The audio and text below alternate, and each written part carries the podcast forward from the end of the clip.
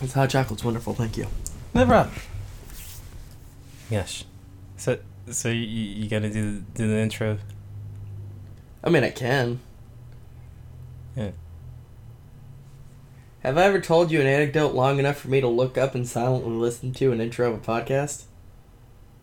Uh, So you see, this one time, I was walking outside of a store when all of a sudden I ran into a guy. And the guy, he told me that from Beach City to Homeworld and all the cosmos in between, this is the Bits, the Steven Universe podcast. ah. Wonderful.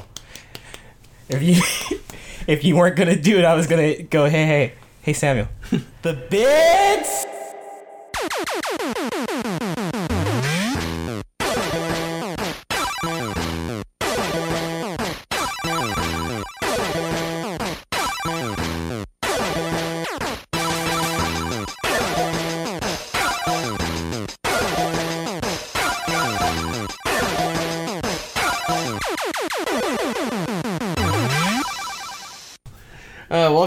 Everybody to the aforementioned Bits, a Steven Universe podcast.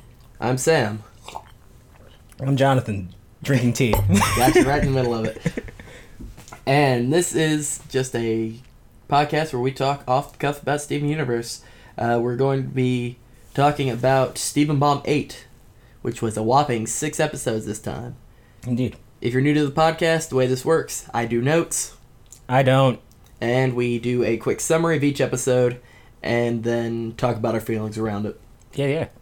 Uh, you can check out our backlog of other stuff, or you can check out if you don't particularly like Steven Universe and you like us, or you like us and Steven Universe and you want to hear us talk about other cartoons, check us out on in a town called Duckburg, where we talk about the 2017 Ducktales. And also, I I'm planning to just put put these on separate SoundClouds and stuff, and have a RS feed through those, so you can probably look forward to iTunes feeds and stuff. That means one day you can listen to us on Podcast Addict app.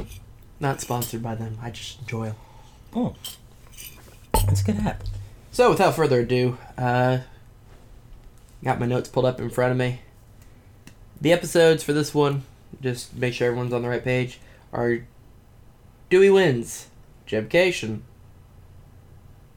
Raising the Barn. I don't know the name of that episode because I put a joke answer. Sadie Killer, and Kevin Party. Uh, did you call it Gemcation? Yeah, Gemcation was the second one. Oh wait. Uh, I don't know what it's called. I called it Back to the Lab again, but we'll get there. Oh gosh. We're gonna be doing some googling this time around. yeah. All right, so let's get started.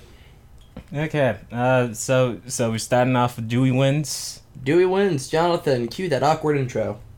To the bits. Man, I never get tired of hearing that song. All right. So, starting off, Dewey wins. Steven's back from Homeworld, Yeah. and he goes and he talks to Connie about how scary everything was, and Jonathan decided to be terribly unprofessional and not mute his phone for this podcast. Uh, apologize. All sorts of noises. Oh gosh. And so, after Jonathan silenced his cell phone, Connie realized she was hurt by that, but she was more hurt by the fact that Steven didn't let her help. She thought they were jam buds and Stevonnie and all these good partner things, and she felt a little bit betrayed. Hmm. Steven could un- understand why, and she left on Lion. And that created not only an upset in Steven, but our driving subplot of our entire arc of the Steven Bomb. So, what did Steven do? He didn't go after her. He didn't try to find a way to track Lion. But he ran straight into a filler episode. He ran. He ran so far away. Copyright strike. Because it was such a pitch perfect rendition, we're going to get flagged. Watch this video while you can. Good gosh. Alright, But yeah, uh, I don't know. I I felt like this was a good good uh start to the uh plot through line of these six episodes. oh yeah.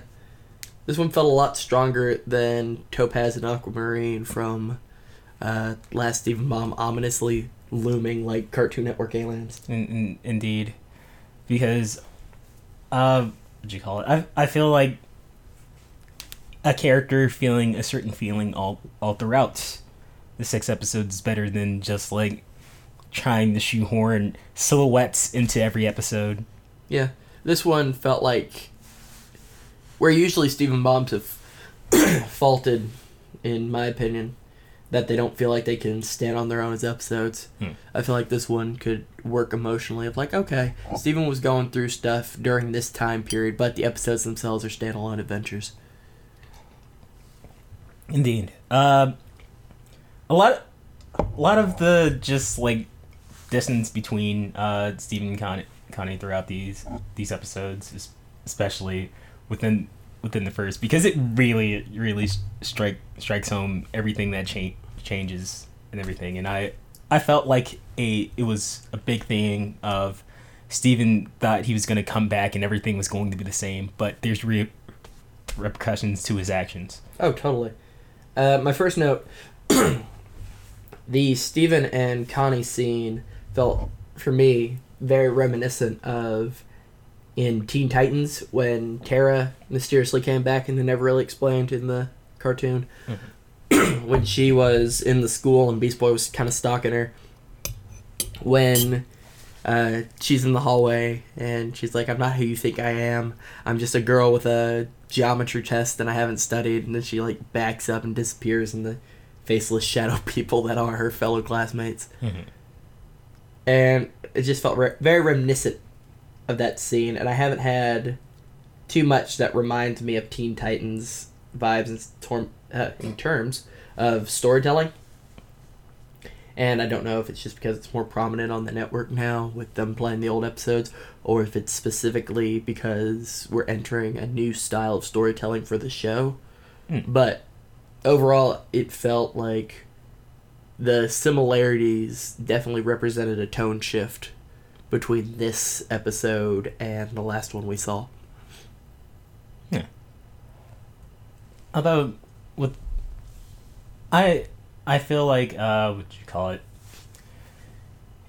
It it connects very well, like going from from the last Steven Bomb to to here, with uh, what you call it? Like everyone's feeling different emotions. Sadie's just like crushed that Lars is on in space now. Uh, what you call it?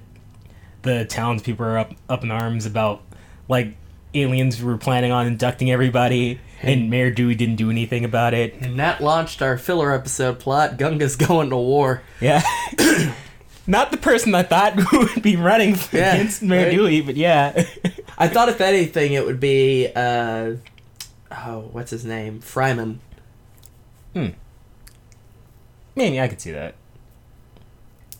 I don't I don't know why, but out of the the 24 people that live in Beach City according to Mayor Dewey, uh, I feel like he and the pizza shop owner whose name I forget uh, I felt like those two would be the ones to run for mayor. Well, what you call it? They control the only food sources within. You're right. Too much power. uh, so Gunga Yeah. has decided that she's mad about all the people getting abducted by aliens in the last Steven Bomb. See, we're all mad about the last Steven Bomb. Yeah. And so she's running for mayor. And she has the lovely chant when I say, Do we want Dewey? You say, No. Gosh. And all I could think there was, wow, Gunga is having second thoughts about the DuckTales reboot too.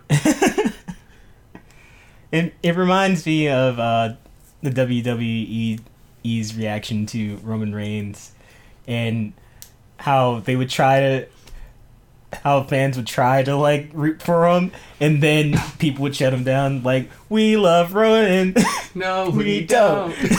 we love Roman. No, we don't. and just just shutting shutting the whole notion that we'd ever like this person. Uh, that's. Well, anyway, uh, stuff goes down. Dewey has to accept the fact he's useless. Mm. and we have a new mayor. Yeah. Uh, and it felt very somber than the ending of this one. It's just like, yeah, do do you lost, and Steven has to realize, like, yeah, you can't can't make make decisions and expect everyone to agree with them Yeah. or not take action. It was interesting because Dewey's character in this one. oh, excuse me.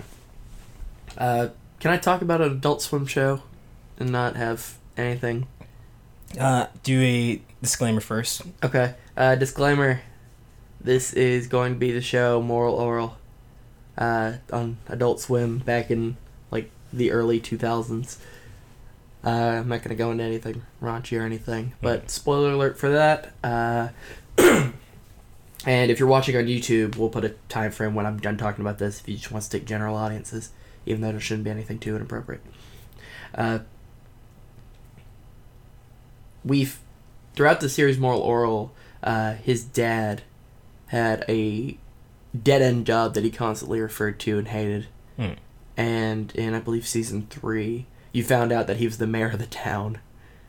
Uh, Orel's get he's uh, wanting to get something banned from the town, and uh, he's told he has to go talk to the mayor. So he gets to the mayor's office, Yeah. and he's like, "Mr. Mayor, I need to talk to you." And then the chair spins around, and it's his dad. And he's like, "Dad, I had no idea you were the mayor." and he's like, "Yeah, stupid dead end job." And he just kind of sags sad on his desk. And you find out that he just hates being the mayor, but he does it because it's the only thing that he's capable of doing in the town. Yeah. And that's what it felt like with Dewey. It was like, I'm mayor for the sake of being mayor. Mm. I'm not exactly good or bad at it, but I get by. What do you call it? And it seems like he's only mayor because no one else was just like, "Hey, we need a mayor." He was just like, "Hey, we need a mayor." And everyone's just like, "Uh, yeah, It's high school all over again. exactly." Mayor Dewey proclaimed he de- declared himself the president of high s- or no, the uh, mayor, of high school. Which my only thought was, what would his responsibilities be if he actually had any? and then how would that work? Like, is he higher than the class presidents, or? Because if it's a high school, like typical one, there'd be four of them. hmm So is it like four presidents and the mayor? I want to imagine he just, just like, I'm the mayor of this high school, and I think, just like, did did we do an election for that? you know, he walked around with a sash that he made. Gosh. Like it had like iron on letters. it just said mayor. Yeah, but um, Dewey's always been uh, what you call it, stock corrupt politician character within the series. Now he's stock pathetic. Corrupt politician character. Yeah, but I I feel like it it's real life repercussions for his actions. It's just like you can't do anything as mayor for mayor for too long, or people start to get mad about it. Yeah. Uh, The whole thing was just kind of funny that like all these characters you don't really think about too often in the grand scheme of Steven Universe. Mhm. It's like, yeah, they've got lives in the background. And I feel like this is uh, the Crewniverse taking a step toward addressing that fact that life goes on without Steven. exactly. And that's what the whole bomb felt a lot like. Yeah. Go back to that sash idea, though. Do you think you'd just be mayor anything if you declare it loud enough? Yeah. If I go into, like, Wendy's, like, if we go to eat after this, if I have a sash on at Wendy's, can I be mayor of Wendy's? I don't think they can stop you. yeah, like, how far can this power go? Gosh. Somebody send the channel just a sash that says mayor, please. I don't need a top hat and a monocle. I won't go that far, but I want to be mayor of anything. Mayor of anything. That's title. You know what? Yeah. Right now, on record, I am declaring myself the mayor of anything. Not everything. yeah. Anything. Anything is wonderful because it's just like, are you mayor of this? I could be. The only time will tell. I could be mayor of your watch. I could be mayor of the sun. I could be mayor of a couple things at the same time that I'm not entirely sure what they are. Gosh. But I am mayor of anything. I'm declaring it here first. If you don't like it, run against me. Speaking of running against, I totally agree with Gunga's reason for going up against Mayor Dewey. and what, what exactly? That she's just like, yeah, he didn't do anything against the alien invasion. Like that's a little much. Like Mhm. he's just a dude. But when he's just like, yeah, I totally didn't, and then he's just like upset because the people are upset, Yeah. and then he thinks they're upset because there's no one working at Big Donut, and they're more upset that Lars could be dead. Yeah. Like he shows a genuine disconnect from people, and I feel like Gunga was right in saying we need to get a mayor who doesn't necessarily fix everything, but just acts and gets stuff together and works with people. Yeah. And as a community. And we won't even talk about what sort of allegories the Crewniverse is trying to make about modern politics. Yeah. We're gonna skip that entirely. That's fair. That, that can be rough on the general audience. Agreed. So, um, are you, are you clear on, on this episode? Any final thoughts? Uh, ironically, we covered both Ducktales and uh, Steven Universe, and uh, Kate Micucci plays both Sadie and Webby, ah, and she was very present in uh, this Steven Bomb and uh, previous, and she's getting more singing, which is nice, but it's weird we don't see it in Ducktales. But I wonder if it's just a difference in character. oh yeah. Uh, I'm also also saying, as a sidebar to that, we will be doing doing the rest of the Ducktales episodes. Oh yeah, They're- totally. They're, just coming out way too fast for us to actually act. They're on like nine now, man. Exactly. Who does this this regular release schedule in this modern time of cartoons? We're grown men talking about cartoons on the internet. We can't be expected to keep up. exactly. It took two weeks or a month for a Gravity Falls episode. Uh, jokes aside, uh, the second episode of the DuckTales podcast did come out because I saw the handful of people saw it, our Yeah. usual viewers. Uh, we had some syncing issues that we're going to fix and then re release it. Uh, so that's just been uh, unlisted. So uh, the That next one that the by- next one that comes out, if you've already seen the second one, it's gonna be a re-release of that. So I don't think our schedule's weird or anything. But Yeah. after that, it's gonna be back to new content. exactly. So now that we got that out of the way, uh, one of my gripes with this episode, and I didn't have many at all, some of the f- foreground art looked a little cheap. Hmm. Uh, when Mayor Dewey, when they were doing their speeches, Gunga, when she's talking at her podium, looked normal. And like, at one point she holds her hands up in the air, and all I can think of was Goku. But it, her interacting with it and the microphone looked all right. Mayor Dewey's looked like it was photoshopped in front of him. Hmm. And Jonathan, if you could put up a screenshot here for the YouTube viewers, Okay. I apologize for the uh, audio audience. I won't do this often. But it just it looks weird. Mm. Like it looks like it was drawn on different layers of an animation, like old school cell animation. I will I will say that this this uh what you call it Steven Bomb was very much more compressed. Just because because like usually we we get like at least like 13 minute episodes all of them ran this time like 10 to 11 Yeah. And I feel like that was because we did get the additional episodes. It was like, yeah, this story doesn't need to be as as you said compressed. We can kind of get a little looser with it. And I felt like they avoided a lot of the front loading with it. When Steven has his conversation with Mayor Dewey, he doesn't immediately come out and like state the obvious moral of like you can't just expect people to be okay with what you're oh Yeah. like they we've run into that in the past but this time he starts the conversation and reached that point and it felt like and I don't want to get too psychology heavy here but it felt like a natural development of how the mind works and how he reached a self-realization by communicating a third party problem. And it's just like, yes, that feels very organic and nice. Mm.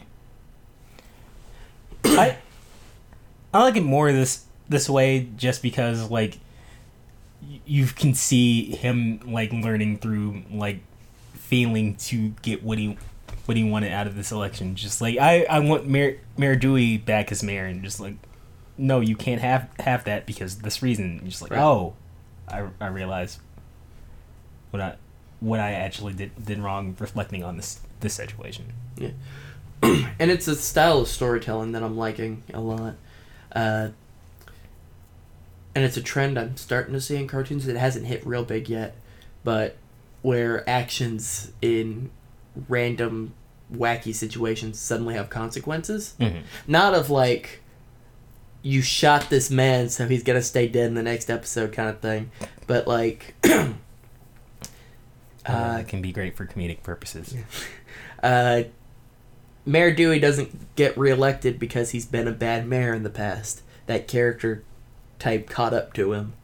Uh, BoJack Horseman, the Netflix series, uh, has a bit where in one episode someone steals the D on the Hollywood sign, and it never gets returned at the end of the episode, so it just stays missing. Hmm. And for the rest of the series, the sign says Hollywoo. And everyone in the show refers to it as Hollywoo because that's what the sign says. Mm.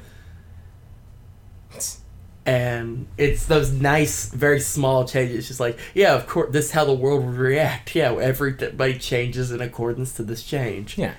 And it feels like a very accountable cartoon. Just like, yes, we are, realize that what we're doing has consequences. And yes, aliens are kidnapping people. And yes, that's going to matter to the townspeople. Oh, yeah.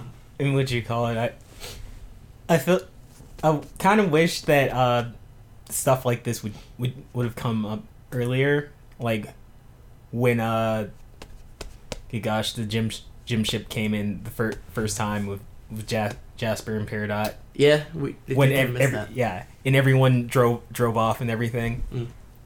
I, I felt like that would have been a great opportunity to just like punch that that in right there. Just like, hey, we're we're actually afraid of these issues. Well, we kind of got it in a way. Uh, I don't want to talk about Ronaldo. Uh, Ronaldo suddenly being afraid of crystal gems and thinking they were rock lizard people. Yeah, That was weird. That wasn't a good episode. But I, I feel like a big reason we didn't episode. get it prior. You're lucky. It was a bad episode. good gosh. Anyway, uh, I feel like a reason that we didn't see it earlier isn't just like a lack of foresight or thought on the creator part, but that the fact that it only affected the crystal gems. Beach City people saw it and were scared, but the day was saved, so they had no reason to worry. Mm. But later on, when it's people in the town disappearing, it's not just their problem anymore, it's our problem. We have to be accountable for it. Yeah. That's when you get more of the town's opinion and their fears coming out because it's no longer something that they can ignore because it's affecting them. And uh gosh darn. As we, we go further into these episodes you, you see that reflection on on everyone. Oh, big time. There's a lot of great self reflection in this. Hmm. Uh, my last note for this one what the heck is a city welcome mat? Mayor Dewey, as he's leaving, says the key to the city is under the city welcome Oh yeah, mat. yeah, I remember. As he sat, sadly slumped away. Would you call it? I, I just imagined it as a giant, giant rug on in front of Beach City because that's what Mayor Dewey spends spends Beach City tax tax dollars on. And writers to come up with their rival towns' insult jokes. What is it? Ocean City? Yeah. Yeah. Uh, you want to do wrap up? So this want to go to the next one? Yeah. Um, what you call it? I. Again, I, I feel like con- content of this episode was light, but it it it completed the the purpose that it that it wanted to. Oh yeah. Uh, all in all, not my favorite episode, but it's also not my least favorite that I've seen. It was very simple and easily digested, and it was a great way to get Steven some character development in a natural way that only slightly got off track from the main problem of trying to get to Connie. Mm-hmm. And it's been a much stronger first episode for Steven Bomb than we've had in the last few. Hmm. Uh, for those of you new to the podcast, I do ratings. Jonathan does not. Indeed. Uh, I give this one 3.5 out of 5.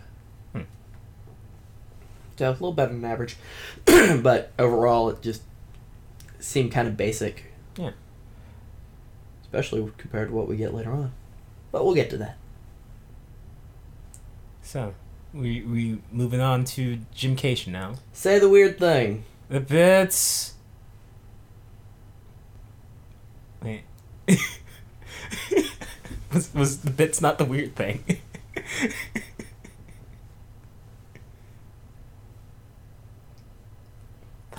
the bits.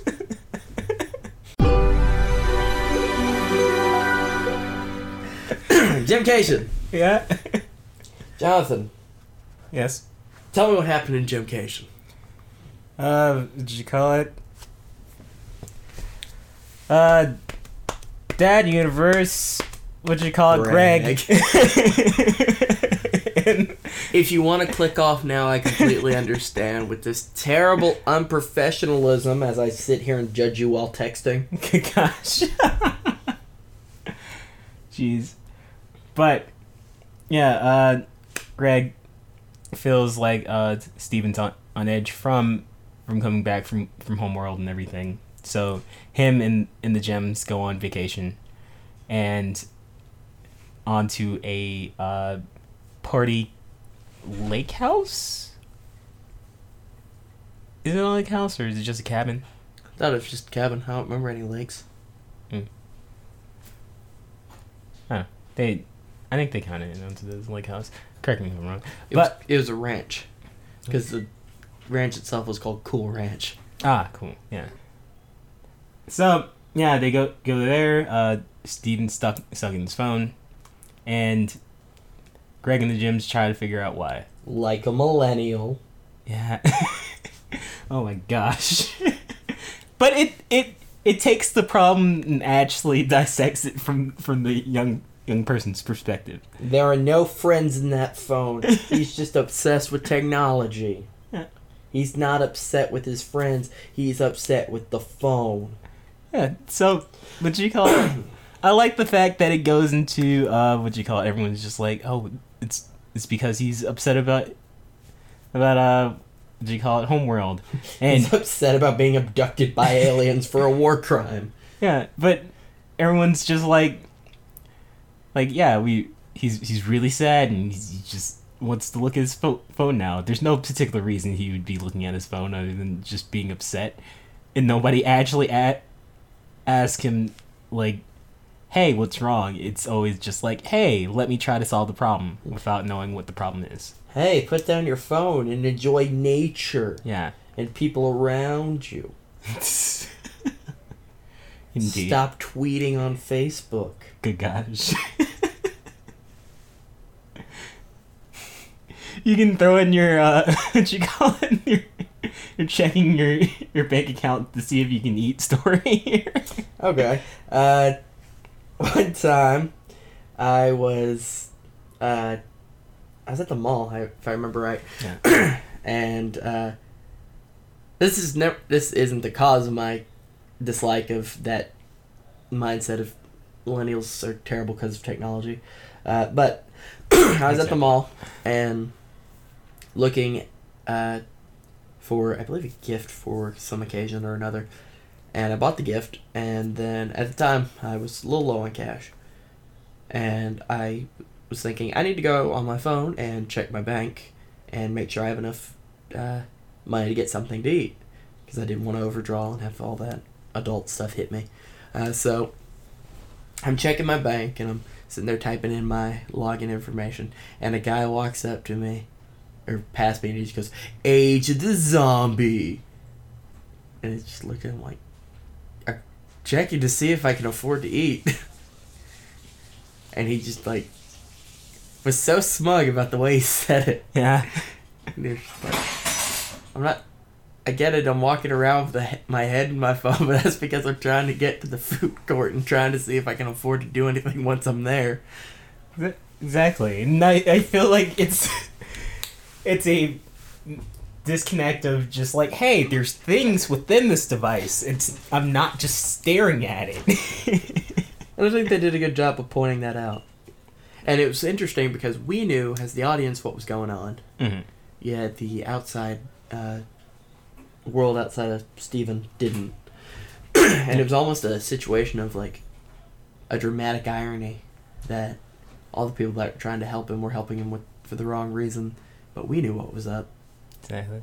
And Also, friggin' him cutting off Garnet in that epic monologue she's about to start. oh man, tell me about it. What did you call it? Friggin' the whole like the the whole like scene picture and everything, and Garnet puts on her dramatic voice. It's just wonderful. Yeah. and then it's just like, yeah, yeah, I know. and just like, oh, so so you do. The flashbacks are amazing. Uh, Also, who is that little gem that was sitting next to them that looked kind of like a square peridot in the flashback? uh, Had a nervous face. did we ever get introduced to a gem like that? I don't think so. I think it's a teaser of things to come. But it's just like, who that? Yeah. I know who that is. uh, going through my notes, and I just do them. The way my notes work, I just write them as I'm watching the episode. Mhm. It's a lot of stopping and stop, start, and I'm terrible to watch Steven Universe with. Uh, I liked watching Greg fight the uh, hoses at the beginning, Yes. where he's just like, "Fight that hose, Greg! Fight it until the scene is sufficiently stolen." Oh gosh. he's just chewing the scenery so hard, taking out everything. Friggin' Steven's lamenting over here. Greg's like, "No, watch my funny antics, though." I was watch watching it with, with Hunter and would you call it friggin' Hunter just goes like did it did it just did Steven just chop chomp through that hose with his bare teeth? I, it was again very Goku. like that's all I was thinking was like, "There's that Dragon Ball influence. Bite Yeah. the enemy." And Goku, pretend it's a cheeseburger. I love it so much. Uh, another part I liked, where uh, Steven bit through the hose, and I thought this was really cool. Where after he realizes he destroyed his dead hose, he, he's just like, "Oh my gosh, I'm so sorry. Like, please don't hate me." yeah, And I was like, "Wow, Steven's having some psychological trauma here." exactly. And what did you call it? it? It's continuing off that just like Connie hates him. Now he's he's hope, hoping that like all every action isn't that that detrimental to his life. Yeah, it was really sad too. It was like I can tell this is gonna be like a theme Oh yeah. throughout this like Steven Bomb. I'm already sad. Mm. And then we get the reveal, which Greg steals the scene once again, where he says, "It's okay, I've got like nine million dollars left. It's like, what else do I spend it on other than houses? Yeah. It's like, all right, Greg's a millionaire again. Put that back on the plot board. You know, I I've never done it. I I just I see something horribly bad happen and just like I, I go like, well, take one million off. He's still rich though. like I don't know. At the end, when they stopped doing rich Greg bits, I thought they hmm. were for sure saying like, "Yep, his money's gone now. We're gonna go back to normal," and then just like throwing out like, "I've still got like nine million dollars." like, you say it so casually, Greg. yeah. Can we talk about a small loan, one that doesn't get reimbursed? Exactly. It's it's wonderful though. It it allows them to like go on like more extravagant adventures and things. Oh yeah. Uh, so the whole time, Steven's waiting for Connie to text. He's getting texts Mhm. from the worst character on the show. Uh, and I've just got written in my notes like three or four times. Once again, Ronaldo gets in the way. but it's a very real real feeling of what you call it waiting from from a text from some somebody after you you say something and you're just like I hope this works. I hope this works. I hope this works. And then you get that message back, and it's just like it's from the one person you don't want to talk to right now. But his texts were like, okay, one of his texts after he spoiled the series he was talking to Steven about, he says, "Sorry, that's a spoiler, but it's like one of those spoilers that makes it better if you already know?" Question mark. That statement doesn't exist. You spoiled a thing and thought about asking about it later. You're the worst kind of person. Gosh. Yeah. Like, honest, honestly, like whenever the text would come up, I'm just like, oh my gosh, just just get this off the screen right now. I just kept writing "Go away, Ronaldo," and Ronaldo gets in the way of actual plot again. yeah. Every time Steven Universe dedicates time to Ronaldo, there is time in the universe being wasted. I I feel like they're flaunting it now and just like yeah everyone hates real let's just go go go with it No. So anyway, just dress Steven before they go to Cool Ranch Mm. is kind of lamenting, and there's a cool visual gag I really liked where he's washing the dishes, but he's using the bottle as soap. oh yeah I'm just like, that's so good. yeah I It's like you get those moments where you're just like, I feel dead inside. exactly and I'm just gonna sit here and do something productive. But then, since you're so messed up, you're not actually washing; you're just rubbing soap bottle on it. it was so good. yeah I I watched watched that movie and I was just like good bit good bit so, uh, the Gems and Greg come in and they tell Steven, uh, "You should go on vacation, and we should all come and be there and have fun." And oh they do awkward like line reading. Yeah, I. Although, what did you call it? I I felt like even though it's awkward line reading, it's it felt like a very very. Sammy, did you drop something? I dropped my phone on the floor. Keep talking. okay. You went between your couch. Good gosh. But uh, yeah. Uh, Derailing. Derailing the episode and proving a point in the moment. yeah. Okay. So yeah. um, I felt like even even if there were awkward lines, there were just like it felt kind of like uh just static version of what what the gems usually say.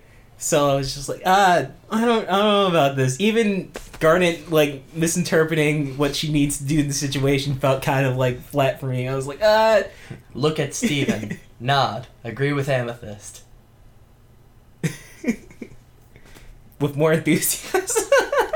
Like, too much. yeah, it's like as as a whole, it it's good, but I just I I felt like it could have being away from the from the gym so long. It just feels like they're they're flat characters now. Who wrote that joke? You're in trouble. Somebody tell me who wrote that joke. Don't do that. As the mayor of anything, I'm now the mayor of putting the person who wrote that joke in trouble. Good gosh, don't. A lesson to the internet as a whole: don't put put individual writers and, and things on last Un- unless they're just a horrible per- person, like between the the show that they're on. Just don't do don't do that because if they're a novice ri- writer or something, they, everyone makes mistakes. Nope. Except that guy, that or girl. They're in trouble. Wonderful. So says the mayor of anything. Don't actually go after him, but you know, like, let me know who they are. no. Mayor of anything will take care of it. Good gosh. Speaking of that moment, Yeah. Amethyst did a weird thing with an egg. Oh yeah. That felt like it was going on some gross side I don't understand, but I was just like, why did we stop the episode for this? Even Steven was grossed out. Just like, it's an egg. It's like, They're farm fresh. Like, I don't know what that was for. that was for something. Or somebody. But I don't understand why. It was for nobody and no one. Somebody chose to put that there. and make her say that. And I don't get it. yeah. and we wasted like five seconds on it. Gosh. Oh, I want want that line for you to be at least like like twenty bucks or something. I I want the voice actors to be be like actually well paid for that one line, just because that was that was Maybe it's a reference I don't understand, or like a fan nod. I don't. Mm. I don't know. I don't want to know what it's nodding to.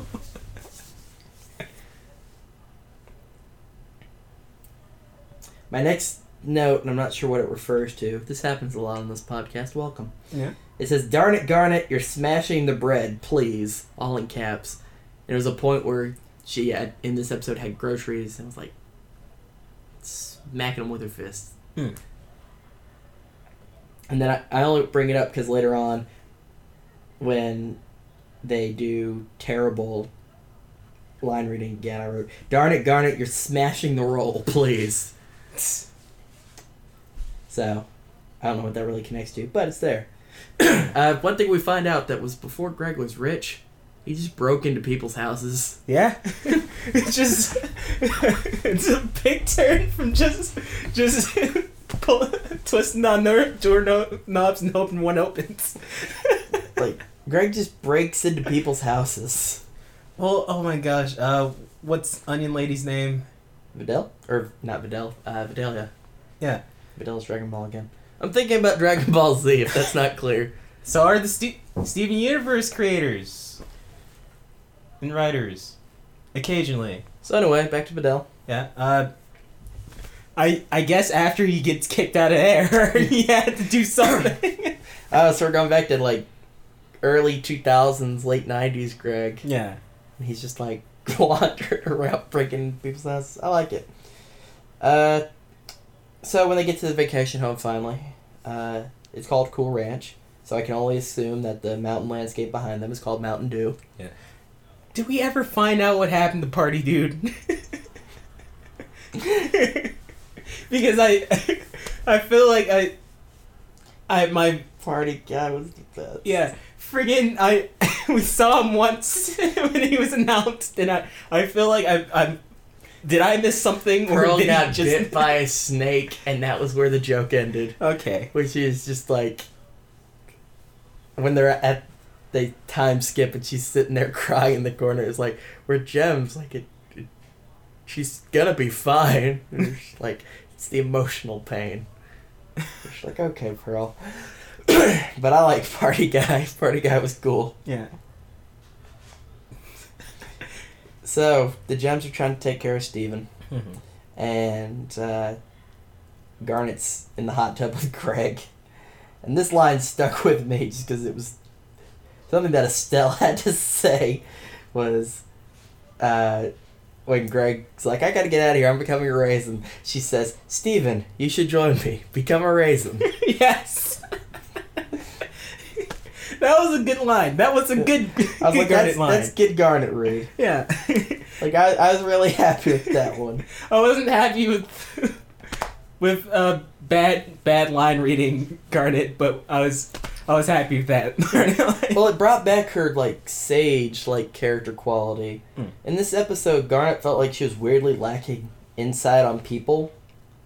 Ah, Like, I wonder if all the effort to allow Steven to come to terms, like, with his own stuff, like, if that was intentional. Because, like, you know, she has future vision. yeah, So, did she maybe. Because, you know, Sapphire was trying to work on not being emotionally detached and getting to let people process their feelings, and uh, Ruby was trying not to process so much. So, I wonder if Garnet was trying to let Steven naturally get through his pain rather than tell him like Connie's gonna call it uh, in two days, but you're not getting reception right now, so you don't have any way to talk to her. Oh, oh no. I I will say two things. Hmm. Uh, one, she can't can actually predict the future. She can predict all the variations of the future, so she doesn't know which one. Right, Yeah. but at the same time, she knows she's wrong. Hmm. Because in the future they figure out what the actual Steven problem is. Yeah. It may be different in each future, but it's not like multiverse theory where there's different Stevens. It's the same Steven just being reacted on by different stimuli. He's still already upset with Con- because of Connie because it already happened in the past. I don't know. Uh, what did you call it? as we saw I'm- explained in the episode where she uh, discusses her future vision and grants it to Steven. Hmm. It doesn't give you like this is anything that could happen ever. It gives you this is the multiple paths from the path you're on. Hmm. And Steven had already been upset by Connie. Yeah. So that path was already See, linear. I I saw it as uh, what you call it? That you could see the path path in which she possibly finds out what Steven Steven's sad about. In just the other two paths, you don't get any information. Right.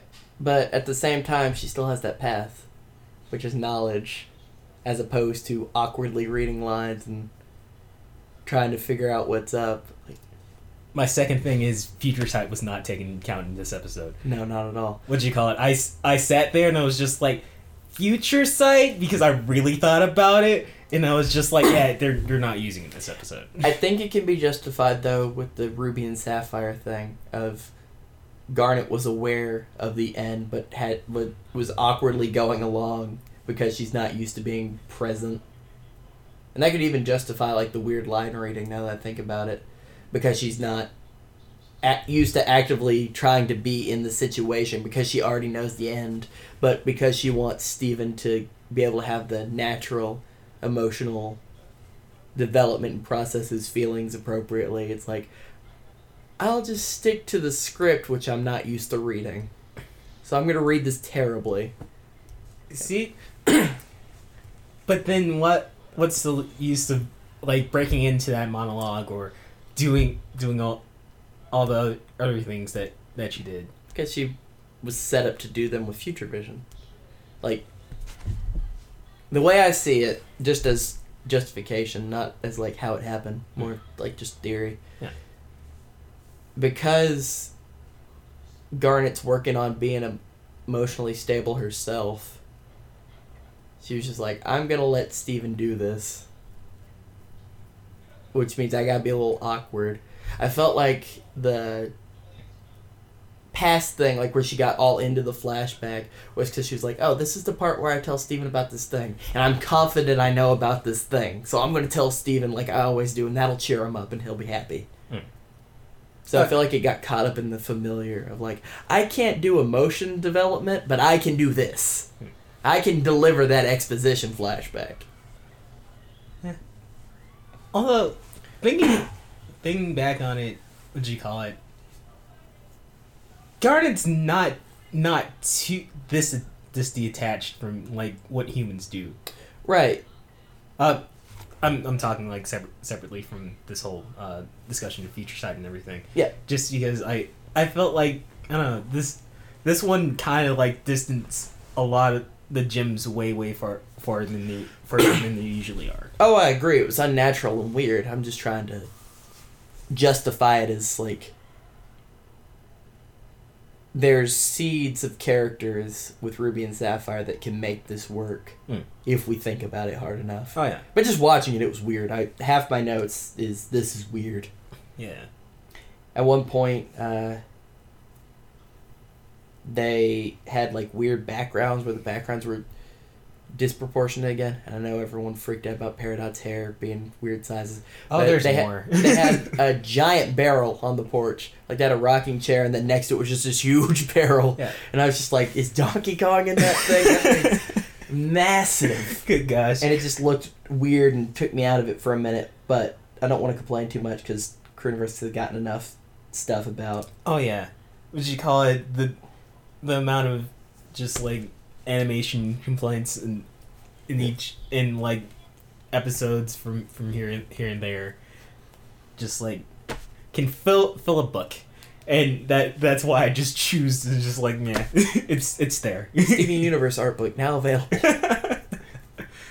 With one page protected. Oh, let's not talk about that. yeah. Uh, yeah, overall, though, like, then we got to see when Greg figured out what was up, Mhm. and like Steven was upset, and he's like, Steven, you don't have reception. And immediately Steven's like, we need to go. Greg was all for it because Yeah. he was concerned about his son. Yeah. And I, I really felt for Greg in this one as like concerned parent because he was just like, I need to cheer my son up, and I don't know about space stuff, but I can give him a place away from everything, let him decompress, and let him just feel like he's in a place with people that love him. And then when he figures out it's something else, he's like, okay, something else, let's go. Yeah. Uh, what did you call it? Uh, one on, on that I, I thought it was really cool that he was just like, I usually I can't handle the space stuff, but you need to tell me the space stuff if, if it's messing with Steven. Yeah. And would you call it two freaking freaking heartbreak king? he was just like, yeah, it's girl problems. I've been there. Poor Greg. Uh, another good line from Steven was the reveal when he finally tells them he's not upset. When he said, I'm not upset about what happened on, on Homeworld. Though, yeah, a lot of that was messed up. yeah. that got me big time. Mm. So, anyway, they were racing to get reception for Steven because the big reveal was he just didn't have cell service. Yeah. And then he gets to the top of a cliff, which props to Greg, where he's just like, I'll drive as far on this cliff as it I'm allowed to do by the laws of physics before we die. Exactly. He's just going like, uh, buddy, we're, we're running out of room. I'm about to run off a cliff. And then we get the big reveal of another text from Ronaldo, Yeah. to which I just wrote. I think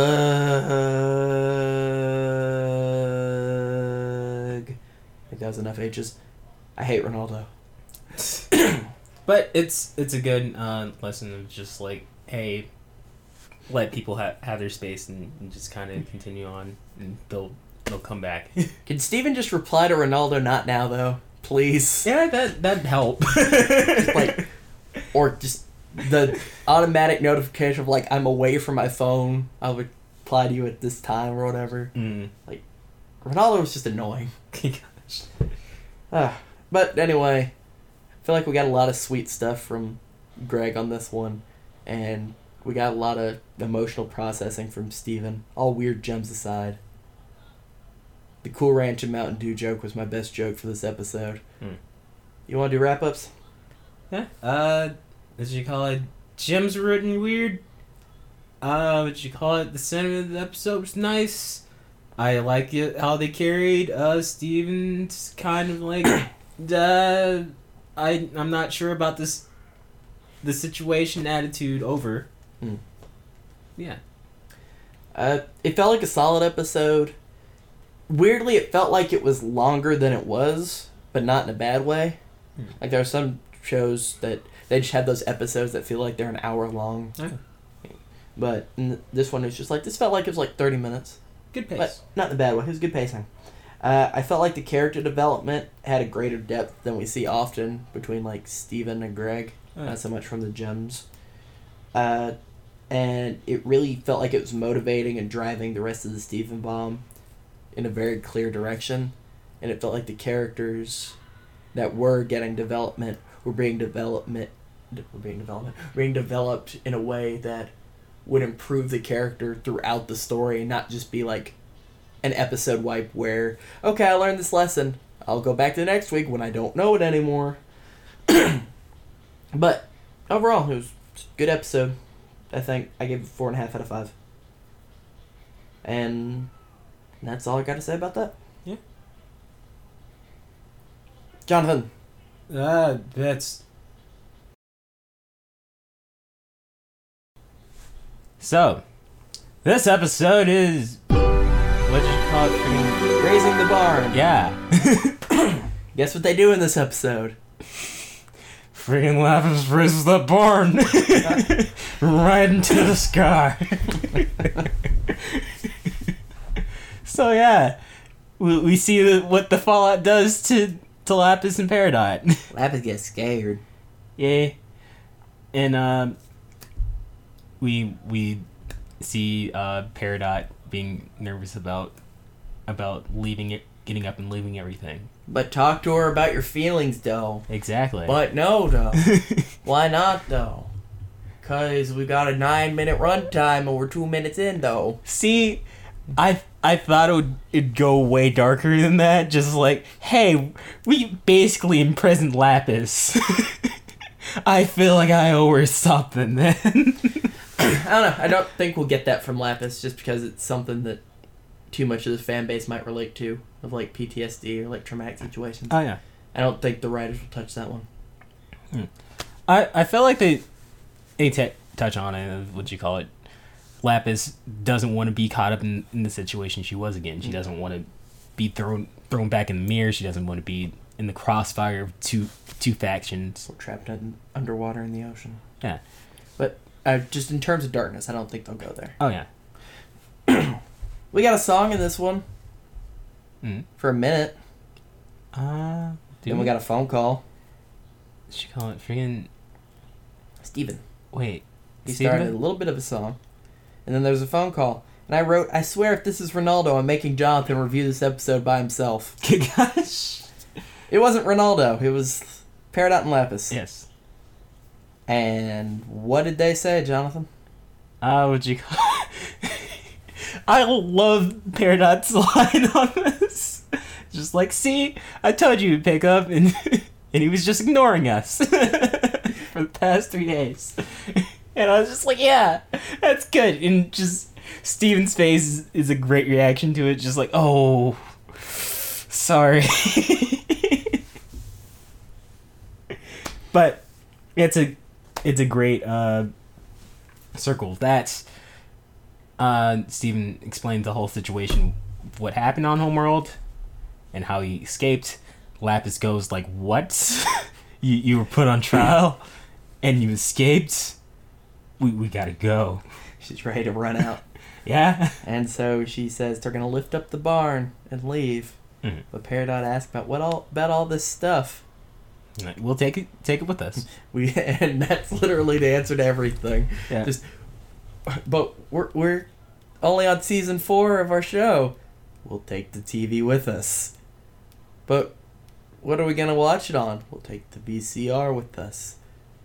But where are we going? I'm taking the bar. yeah. And she lifts it up. Then Pumpkin gets scared. She drops the barn, and I thought she crushed Pumpkin. I thought it was gonna be the thing where Pumpkin got crushed, and she was gonna be like, "Oh no, my rationality caught up and hurt something I love." Mhm. But no, we're good. He ran off, and they went to go find him. See, I thought it'd be a thing of Peridot knows where where Pumpkin is is all all like all along. I thought we'd get the same fake out. Yeah. Because if you can kind of just tell from the start and just like, oh yeah, Peridot's not cool with this. it was weird. Uh, they go looking. They come up on a stand. It's Onion's Onion. Yeah. I was afraid because I don't like onion. I, I, said, "Oh, I said, oh crap! Here comes onion." And then, uh, Peridot said something about how uh, pumpkin wouldn't relate with. Here's a certain type of vegetable. And I just said, "Pumpkin's racist." And onion popped in. I said, "Oh crap! Here's onion." But they end up finding pumpkin. Yeah. Peridot gets the strength to talk to Lapis. Indeed. And I don't know. Pumpkin doesn't want to go. Yeah. And pumpkin don't represents me, and the barn represents you, because you put up a front too, but you're being lifted away. And the broken pipes represent our broken friendship. And there's so many things in this episode that represent my feelings about other things. Indeed. This episode was a little bit ham-fisted. That's her. Although, what you call it? Uh, yeah, it. I felt like it was something that that needed to happen. Just like, if they're going to have a divide, I rather them just go like, "Hey, what you call it? No, this is not a thing where we or we find a compromise on this. No, I need." I, I don't want to be caught up in the situation again, and I, I felt that was very true to Lapis's character. Oh yeah, I felt like the ham-fistedness worked for these two. It Mm. wouldn't work for the other two. for that point that I said, uh, "Do you want to discuss?" and you said skip. Yeah. for that reason, I think it worked. Like just because it would work as a coping mechanism, but uh, I think overall, if this episode had been between any other two characters, it wouldn't have worked as well. But because our barn girl's a little awkward, kind of worked out. Yeah. I don't have much else to say about this one, Jonathan. Um, yeah, there's there's a lot to envelop on what do you call it? Uh, Peridot doesn't doesn't really know how, how to express herself. Uh, what do you call it?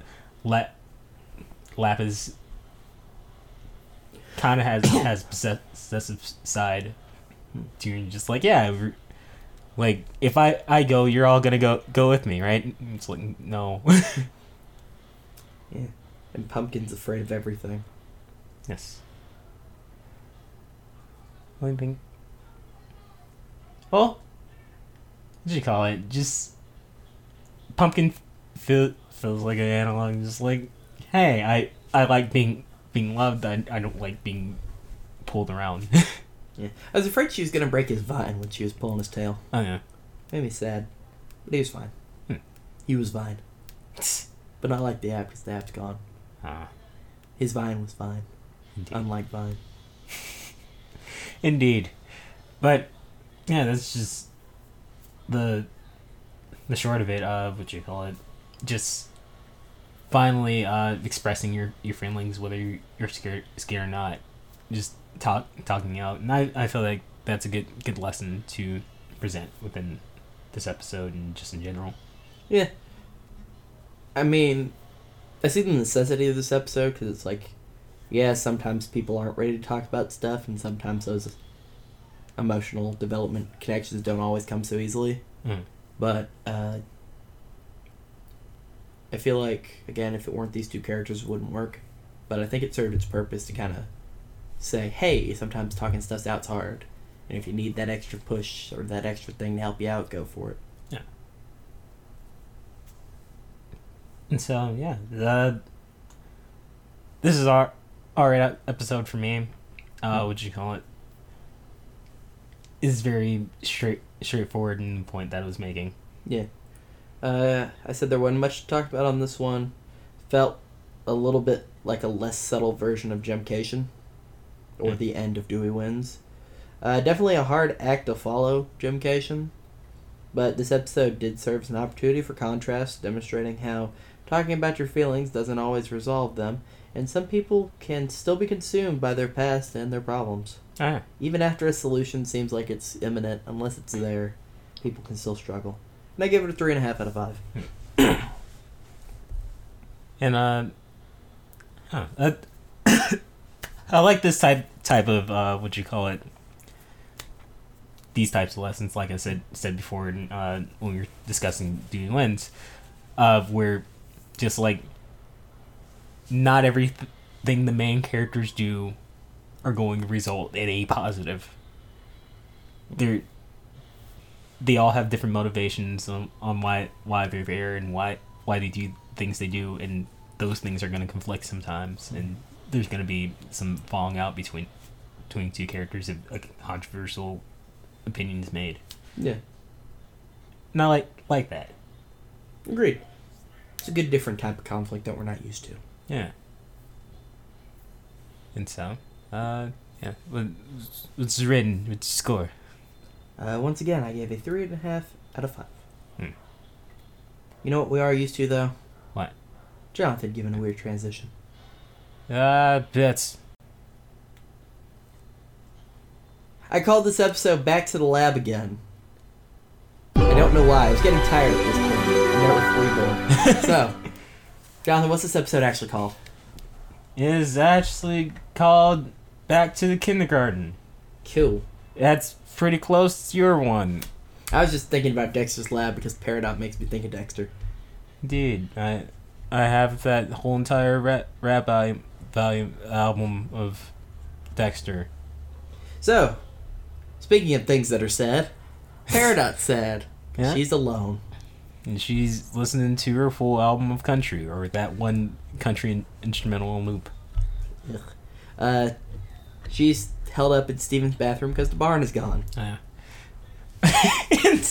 We get more Steven can't use the bathroom jokes. We also got a weird scene of Steven cleaning his ears, but he doesn't have an inner ear. Yeah. So I, we just got an up close shot of Steven rubbing a Q-tip around just the blank space that is his ear. Yeah. That was weird. Gosh. Uh, although I I can't say like if we saw the inner workings of his ear it look any better because it's it's too detailed for the art. Maybe just not do close-ups of people cleaning their ears. Bold concept. yeah. Just thought. yeah, yeah. So, in this episode, they go back to the kindergarten. Amethyst is meeting with all her friends, Holes, and Peridot says, Hey, here's how you can read who is in each of these little birthing areas. Hmm. And explains, like, iron deposits and everything. And they come across a flower that has the same colors as Rebecca Lupin III's wife Gosh. and they decide, hey, Peridot likes farming. Let's have her grow flowers here in the destroyed rubble of a kindergarten. And so they did. And what did you call it? I the uh, peanut gallery comment while I was watching this was like, shouldn't they test the soil first? And it was like, yeah, that's a good point. Uh, for most of the episode, it felt like most of it was the farming montage Alright, and them riding trains, which are now called clickety clack ship, or no, called clackety ships. That's what she called them. Hmm. Thought that was funny. Uh, very Steven carried a very large amount of, uh, I think it was soil. They just had like an absurd amount of stuff that he was carrying. I was just like, Steven got strong for this montage. Oh no, what do you call it? We've seen it in the past that Steven has like super strength in some sort of way. But it's just like, this is something he doesn't activate often. like, I was taken aback. I was just like, Steven, you need to punch more people. Oh, yeah, uh, what you call it? I I distinctly remember in a past episode, uh, what you call it? Like Steven was lifting up something, and Greg was just like, "When could you do that?" Now I'm gonna make you go back and watch it. Good guy. Find all the episodes. Watch them all. Tell me what episode it is. Jeez, If you find it, put it here. If you don't, don't put anything here. yeah. But I distinctly remember the super strength being being a thing mentioned in past episodes. My other thoughts, uh, just for this one, because again, it felt very montage heavy. The soundtrack for the gardening montage felt very much Animal Crossing inspired. And I know Rebecca Sugar's a fan, Um, so it's just like it? it felt like that and uh, Harvest Moon.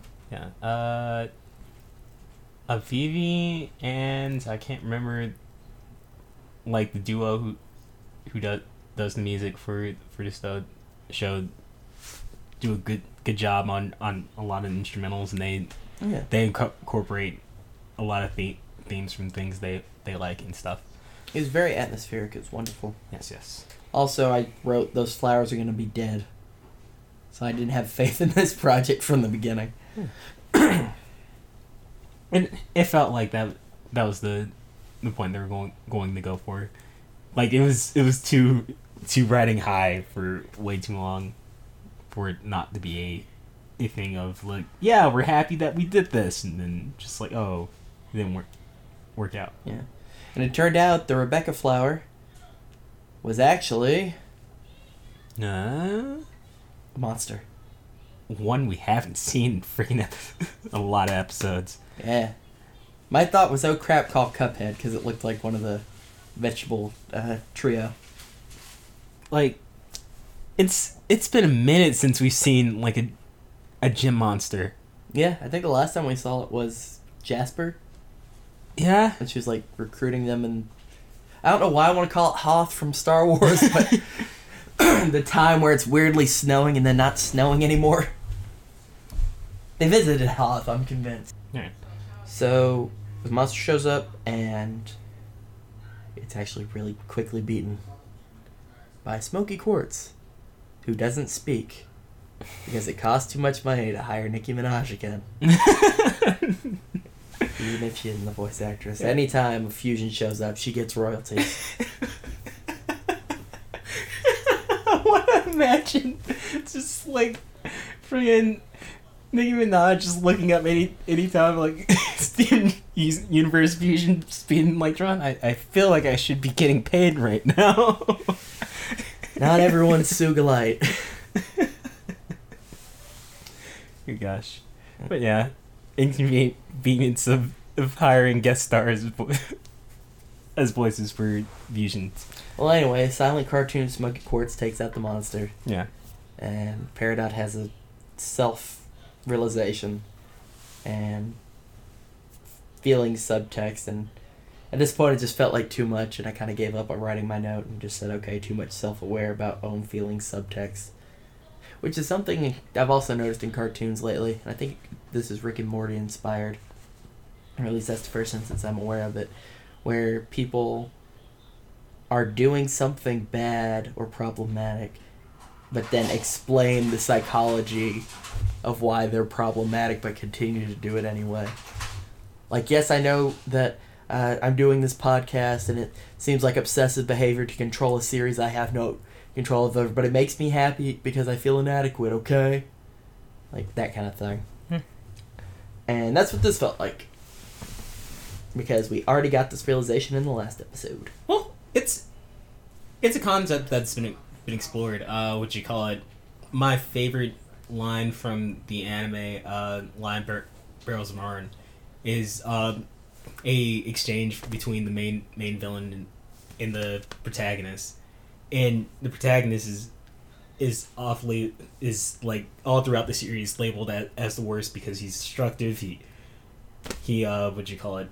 Has problems stop stopping like villains and things all throughout the series. And the villain just asks like why do you continue to do this?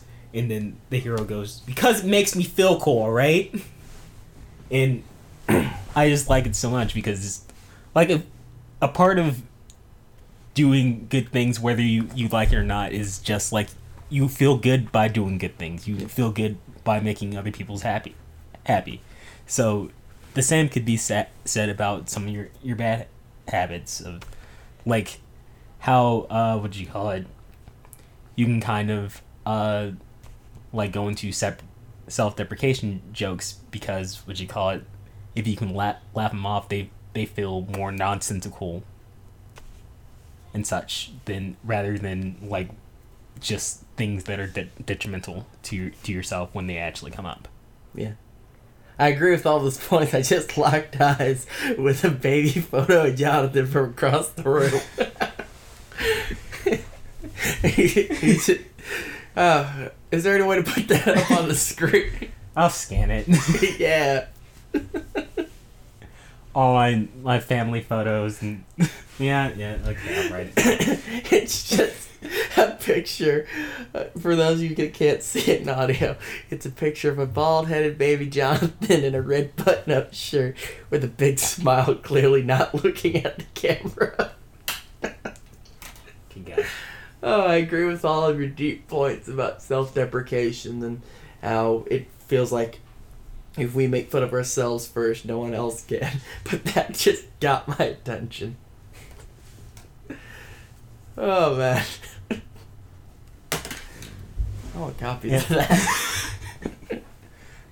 I'm, I'm pretty sure that's from me from elementary school. Oh, man, I love it. I love it so much. Gosh.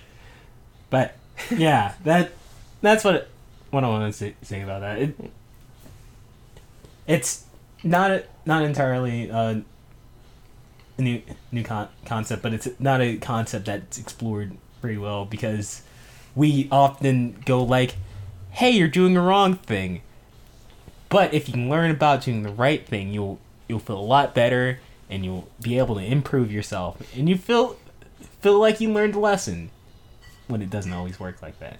Yeah.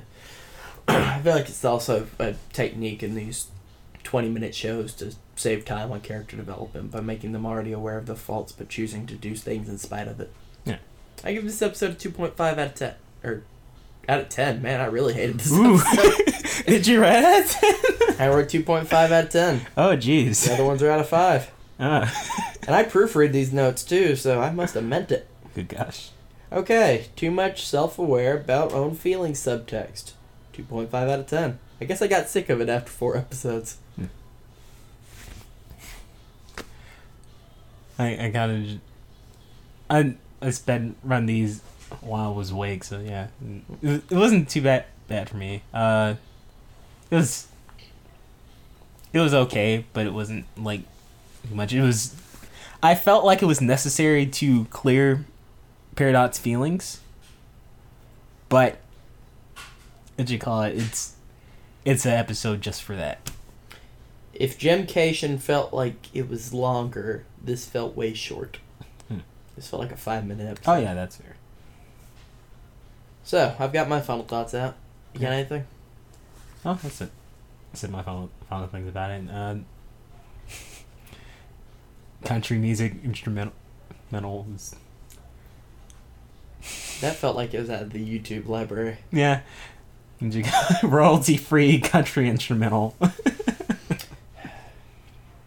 Well, Jonathan, you know what you say next? uh, something about the bits. I'm excited for this next one. I like Sadie Killer a lot. Hmm. Sadie Killer, Sadie Killer. the perfect Halloween episode coming to you at the beginning of November. Yeah. You're right. So Steven goes and wants to check up on Sadie. poor little Sadie, and Yeah. she's real sad because her boyfriend in space, Indeed. and She has to work both jobs, and you with half her sanity. Can we agree now not to get in too hard into sad minimum wage talk on this one? she call it. I I can say really quick, quick though. It's depressing. Oh, feel free to chime in, but I don't want to get sucked into the vortex and feel Oh, yeah. sad. we're not. We're not. Hmm. We'll touch on it later. So, uh, Steven comes in ordering donuts, checking on Sadie, and it turns out he's getting donuts for band practice. Yep. And a whole bunch of napkins. yeah. Also, what the heck is a powdered donut with sugar on the side? I I don't understand how you put powdered sugar on the side of a donut. Where would it go in the box? do you call? I, I I guess they put in those little to go cups, like those little like condiment cups that. Why are you dipping a donut though? Just eat it. Yeah. I mean, I guess if you don't want it on your fingers, but even then, when you dip it, you're gonna get something on there. Yeah. Call it? Oh, I. I feel like you you can.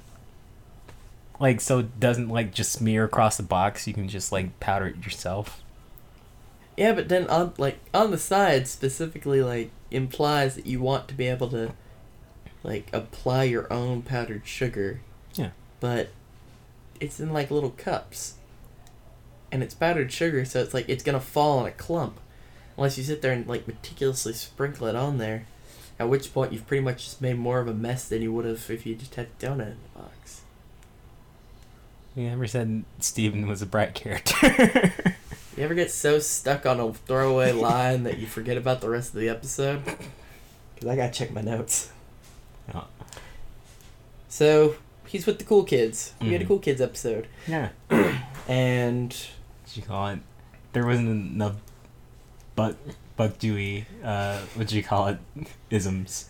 will you read my next note on the top there? Just first line. Uh, what you call it?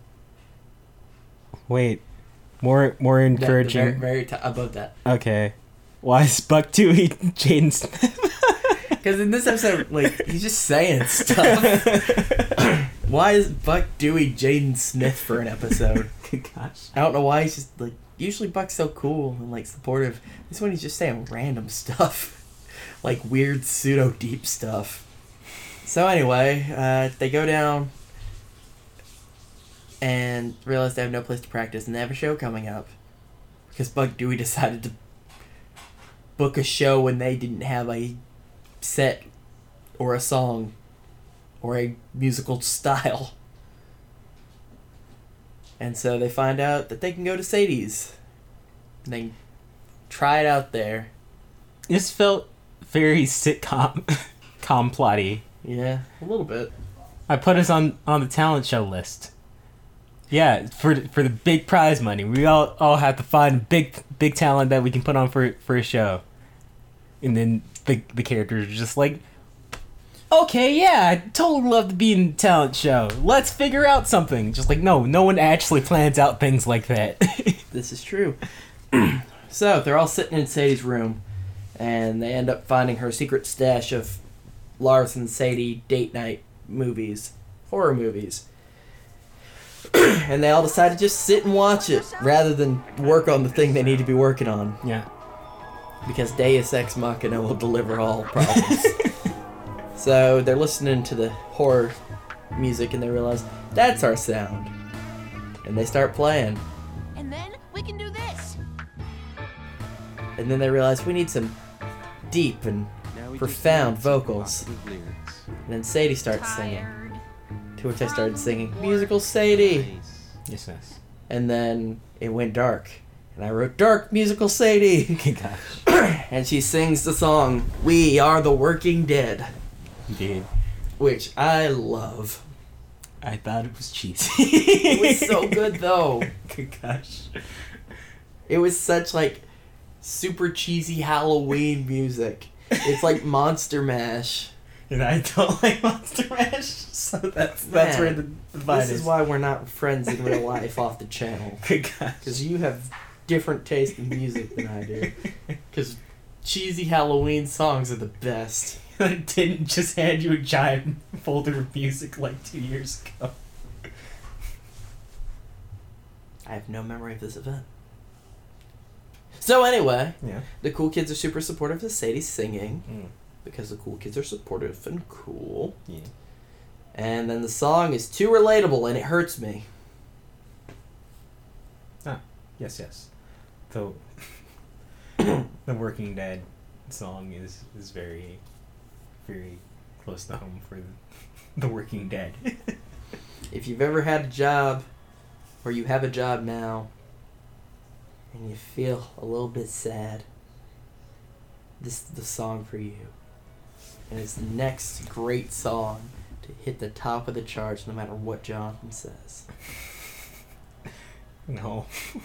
Well, as you call it, I I won't, won't say that people's uh, differing opinions may may boost it up. Yeah. One weird thing that I saw during the Working Dead song, at the end where she's eating the donut, and it does like her silhouette, Mm. she looks like Lars.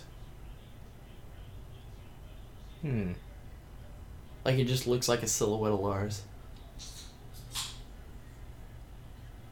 Maybe. Interesting. Go ahead, put it up. Everybody take a look at that. Isn't that weird? Yes. Like it's just it's just Lars. It's not even like a it's Sadie dressed. It's Lars. I think that's bizarre. And then Sadie said because she wants to perform with the cool kids and be able to have fun again and mourn Lars appropriately, but she can't because she's always working.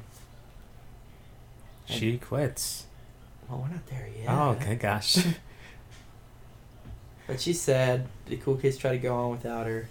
And Steven has to be the new scary one. Steven's not very good at being scary. You're too cute for your own good. So he goes to Sadie for help and she gives him devastating tips. Like, just super sad. Mm. And super, like, Sadie clearly hates her life. Yeah. And and I I think this can be interpreted in two two ways. Just like Steven being his own oh old uh, kiddish self, or just like trying to bait Sadie into realizing she she's knit for this. Yeah. So anyway, the night of the show comes out, and Steven, they go to get him, and he's wearing a navy blue blazer. Mm-hmm. And Buck Dewey is just like, is that the scariest jacket you could find? Steven's like, yeah. Which means at some point, Buck had to give Steven the directions to go find a scary jacket. Yeah. Those words had to leave Buck Dewey's lips. like, Steven, before the show, you gotta go find a scary jacket. what? Yeah, because uh, Sadie had the the scary biker jacket. right, but just the fact that he's. When he says, is this the scariest jacket you could find? Like, he specifically had to just say, go find a scary jacket. Yeah. Like, not, like, go find a jacket like Sadie's. Not go find one that fits our vibe. Just go find a jacket that incites fear in people. Good gosh. Business. Oh, oh my gosh, that's a deep, sad moment. That business is the scariest thing in the episode about the Working Dead. yeah. Ooh, Steven's got layers. Good gosh. but And then also I just wrote that Buck needs to move to Neo Yokio. So I'm still riding that Jaden Smith train apparently because it was like three in the morning. yeah. Uh, what did you call it? Friggin'. I want to remember the line of what you call it. Uh, I think it was. You can stop being being cute as much as I can stop being cool. Yeah. Then Sadie, as they're driving away, Sadie catches them. It's like I can do the show. I can do all the shows. I can do everything. And they're like, "What about your job?" And it turns out, Sadie quit. And next Steven Bomb, we're going to be dealing with the donut recession that hits Beach City when there's no one working at the Big Donut. And it turns out Mayor Dewey was right all along. This segment brought to you by the Ad Council of Re-election of Mayor Dewey. Mayor Dewey's gonna get re-elected off the donut shop. Or Mayor Dewey's just gonna work donut shop now. Ooh, that'd be a good place for him. Yeah. He said he'd get a new donut boy. Mayor Dewey upheld one promise. Donut Dewey. Ooh, Donut Dewey. The Mayor of Donuts. Yeah. Okay, yeah. nice seed plant universe. Crewniverse. Nice. You heard it here first. Mayor Dewey replacing Lars and Sadie at the Big Donut. It has to happen. We're calling it. These are the theories. yes, yes. You heard it here first. We are the Working Dead. Gosh. But final thoughts. Uh, my favorite episode so far, had Steve Bomb. Uh, I I think it's just any time you put Sadie and the cool kids on screen Mm-hmm. because it felt again very Night in the Woodsy. Oh, yeah. The game uh, for anybody that didn't watch our last episode. Uh, just overall, it was like it's a I don't know the trope for it, but it's a trope I love of just like fall time fun with friends. I like. I. I think it's feeling of suburbia for me, or just small town. Yeah, like a, a f- fall in suburbia thing. Hmm. Because it's like one of my favorite episodes of regular show when it was running is the episode where they explore the abandoned zoo. And it's just them all hanging out, having fun. There's no driving force. I think it was a gorilla attacked. I don't remember. I think it was a gorilla. Hmm. Regular show is weird. Yeah. It did not get the send off it deserved. What you call it? Friggin' did. Did you see the last episode? Yeah. Oh. It was unceremoniously pressed between two episodes of Teen Titans Go. Ah. That is a sad send off. Yeah. I was big in the regular show. Regular show in space, the whole thing. Mm.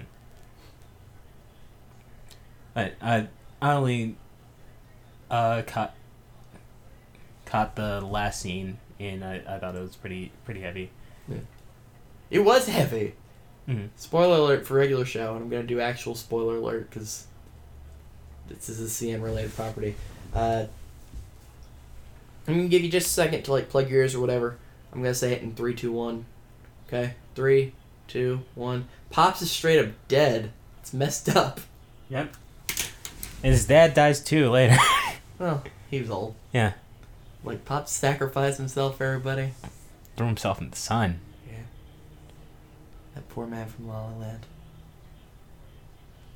Man, I hope they had indication come back. So anyway, uh, I give this one a 4.5 out of 5. Jonathan. Yeah. yeah, I I thought this was a pretty okay episode. Uh, would you call it? I wish, wish they had uh, a bit more dialogue between the the cool kids, but uh, what'd you call it? It's it was good. I want more Sadie Killer so bad. More of everything that has to do with the Sadie Killer. Love it so much.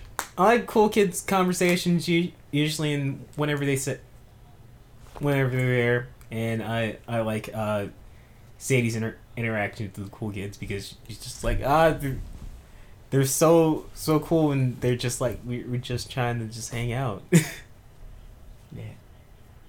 Quick, Jonathan, I've been converted to an audio format and I don't know where I am. Where am I? the bits. Excellent. I'm gonna end up on the floor again. Okay. So why were you laughing? Just because it was, it was just straight like, like yeah, and that topic. so it was. here's my score. Oh yeah, from one point to another. yeah. So, going on to, uh, what is this episode called? Kevin Party. Oh yes. Kevin Party. So the final episode of the Steven Bomb was called Kevin Party. Oh jeez. I I got a I got a joke joke for you after the podcast. I'm concerned. All right. Uh, I will say that every time Kevin did something I did not like in this uh, episode, Mhm. I wrote "Go away, Kevin" in my notes. Please tell them about the plot while I silently count to myself. Okay.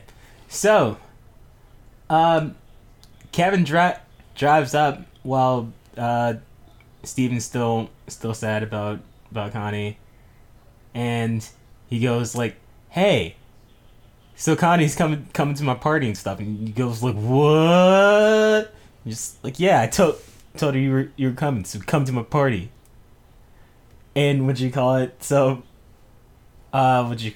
Well, yeah, they they both have a a like back and forth of just like no, we're we're not friends or any anything. Just like, wait, you you and Connie Connie aren't aren't friend friends right now. That's the only reason I invited both. you you gotta get back back together. Here's here's an invitation. Get hand me your cell phone. I'm gonna give you my number. Whatever, and just it's the most awkward exchange of just like we don't like each other, but I I need you to do the cool thing I like. Which was Turn into Stevonnie. because every time Stevonnie's around, the coolest stuff happens. Also, the answer is 22 go home, Kevins. One variation, go home, Steven, to make 23, and go drown, Kevin, was 24. Gosh. Also, in slight other variation, uh, go get your jacket back, Derek. Yeah. So, uh, when the episode started up, my first thought was, ugh, I hate Kevin. Fine. Then I had two go home Kevins. And then I noticed Kevin uses proper nouns for, or proper pronouns for Stevonnie. He Oh, yeah. said they. I was like, oh, cool. Kevin used proper pronouns. But on the other hand, go home, Kevin. Gosh. I I like the uh what do you call it? Uh Steven Universe's u- universe um comment on it which was Kevin's not as garbage as a person as he could be. I thought it was just a thing that Kevin straight up just didn't know. Uh, Fair. Uh, then when I he said, "Hey, I invited Connie to my party," I thought he was lying. So I wrote, "Kevin's lying. Go home, Kevin." Followed by another, "Go home, Kevin." And then I liked subtle reference, well, not so subtle, where uh, after Steven puts his name in Kevin's phone, Kevin looks at it and goes, "Your name is Steven? I thought it was Clarence." Gosh. As he watching this podcast after the fact, Clarence is a show currently, well, barely currently running on Cartoon Network. Is it still running? I think so. And Steven and Clarence have a similar body type. So it was mean, but a good reference. Hmm. uh, then we got to the party, and Connie got a haircut, and it looked cute. But then uh, Kevin said, "I am going to help you get Connie back Yeah. by being a jerk." Yep. And he's gonna teach you how to be a jerk. And so I told Kevin to leave his own party. Then I said, three go home Kevins as we entered a montage of Steven acting like Kevin and being a jerk and trying to pretend he didn't need Connie. Also, Clarence is, is definitely still running. It's, it has new episodes. Oh, good for Clarence. I like Clarence. Yeah. All things behind the scenes aside. Anyway, uh, then I wrote Kevin is an idiot. I don't know why. Let's just say for everything. Yeah. Oh, what do you call it? It, it was very much, uh, what do you call it? Yeah, act, act like like you're you're a jerk, so so you can get by. You don't you don't need her, and she'll she'll love you love you for it. Can we talk about, like, just for a minute, like a good minute, Hmm. the look Connie gave Steven when she saw him for the first time? Yeah. What you call it? Freaking that's that scene super super good. That hit me. That took me back and had me feeling feelings I hadn't felt in years. Of just like, like middle school, like seventh grade, like feelings. Mhm. Like that hurt. Yeah. That was so well done. What do you call it? Friggin' the look over and then like the background goes black for both of them. like straight up that felt like real life like i was suddenly back in a moment where it felt like the background went black and things zoomed and just the wide eyes oh my gosh that scene was good Yeah. It hurt me but it was so good Mm-hmm. man like bravo for putting that scene together because that like you don't even have to like have a situation like that where you stop talking to a friend or in kevin's case girlfriend or whatever to just like you feel that moment Yeah. like everyone has had something like that or knows that feeling and they portrayed it so well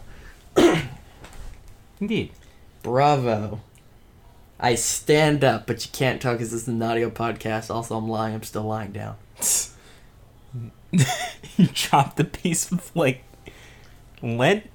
yeah it's from this blanket i'm sitting on oh yeah, that that has like very long strands of fabric and everything. But yeah, that hurt. Yeah. And then Steven acting like a jerk hurt because the feeling was attached. And it all hurt more and it was real sad. And then Kevin said a weird thing. That his whole drive for life was that he wanted to have the last thing people said as they died and to whisper to their grandkids that Kevin threw the best parties. yeah. And when things aren't going Kevin's way, he throws a tantrum and he says the line that I hope will one day be etched on his grave. I need those old people to whisper my name when they die. Good gosh, I I like his uh his out outburst when when uh Steve and Connie made made up and everything. Just like you guys having fun at this party? Yeah, you're all liars. Calling out everyone. Kevin sucks as a human being. yeah, exactly. It's it's it's good in that that moment just because it doubles down on its just like yeah, everyone's actually enjoying his party. It's like no, you're not. You're all liars. We talked about how Kevin beat up Derek for his jacket, Yeah. and but then again, Derek was also the guy sitting in the hot tub. So was he just sitting in the hot tub with his jacket on? See, I always thought Derek was was the guy like just off screen.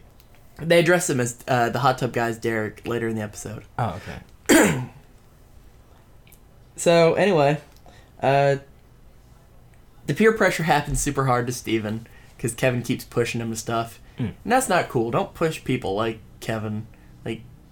Let people either come together or don't separately. Yeah. As somebody that's been having people push him into relationships his whole life Mhm. that never ever go anywhere because I don't suscept myself to that kind of peer pressure, and neither should you, impo- young impressionable listeners at home. Yes. Uh, Take the advice of a stranger on the internet and don't suscept to peer pressure. Do not form relationships because other people want you to. That's for when you're older and networking. Indeed. For now, make sure that your friends are people you genuinely enjoy.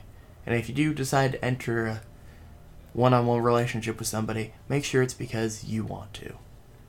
Not because anyone tells you you should. Good point. Good point. Very valuable lesson. Indeed. But the episode kept going. And Steven succumbs to peer pressure. And everything gets sad. And the montage feels too real of him trying to impress Connie and just nobody caring. Uh, I put in three more go home Kevins. Then told Kevin to go home because he's a friendless loser. Yeah. uh, uh, comment from the peanut gallery for this this episode. Uh, what'd you call it? Hey, is, is he going to have have or redemption, redemption arc like the like the guy from Stranger Things? And I go go no, Kevin would need a whole lot more to get a redemption arc on Steven Universe. There's a Kevin bomb. I quit the podcast. Just know that. If we ever get a Kevin redemption arc po- arc in the Steven bomb, like there's ever a Steven bomb dedicated to it, Mm. I'm done. Kevin Bomb, yeah. If there's ever a Kevin bomb, I am done. Good gosh. No, you, you, you can't save Kevin. He's no his whole reason behind actually wanting to, to get uh Connie and Steven back together is disgusting and you, you no. Yeah. Kevin's just disgusting in general. yeah. So Steven finally tries to talk to Connie, and he's trying to be super cool about it. And it sucks. And it's painful. Yeah. And you just know that he's hurting his friend. And then Connie gets upset. And that's real sad. Yeah. And then they both end up just like falling apart and emotionally like exposing everything and gushing to each other. Yeah. Uh what do you call it? Steven tries to play play cool like state uh what you call it Kevin told told him to. And then Connie's just like But it's not cool Everything that's happened in, for the past few days hasn't been cool. We need to talk. And then I wrote out, and this is all in caps. Again, this was at 3 a.m. Yes, talk about your feelings. Bring back the self aware and way too introspective self reflection. Do not let Connie and Steven end up like these sad losers from Beach City. Oh crap, I just got the impact of the last six episodes all in sequence together. Also, Connie just got way shorter than she was two seconds ago. This is so touching. Again, you can write a book. but yeah, uh, what do you call it? Actually, the the full explanation of, of everything like made made sense, and just like pouring it out of her, and then finally Steven like snapping out of it, just like going like, yeah, I, I can't do this. I, I have to be be my, myself and actually be vulnerable in the situation. And the best part was that the whole Steven bomb actually connected because each way that a character processed their emotions was Steven seeing a different option for how he could go through his problem with Connie and get through what was being faced and understand her better. Yeah. And so he ended up using everything that he saw throughout the other five episodes to fix his problem with his friend. Yeah. And I love that. If we get more Steven bombs like this, where they all actually connect organically and well, and Steven silently learns a lesson with maybe without even realizing it, I am totally on board. Yeah. And also, good form form of apology. You should always address that you understand understand the thing that you d- did wrong, and what, and what exact exactly happened, and what what you should should have done done and said. You shouldn't just go like I'm sorry and and just go like yeah that's that's a good apology. Like, no, you, you have to acknowledge why you're st- sorry, why why they they're feeling sad, and what do you call it say what you're going, going to do about it. Then Kevin gets creepy again, is trying to force him to fuse. Lion saves the day. Yeah. And then they leave. But I before, follow. Oh, go ahead. but before that, uh, I like the comment of Stephen Meggs is just like I, I feel like Kevin's been hurt before. Yeah. Yeah. So yeah, Kevin's left alone emotionally. He's got a bunch of people around. Yeah. Just screaming.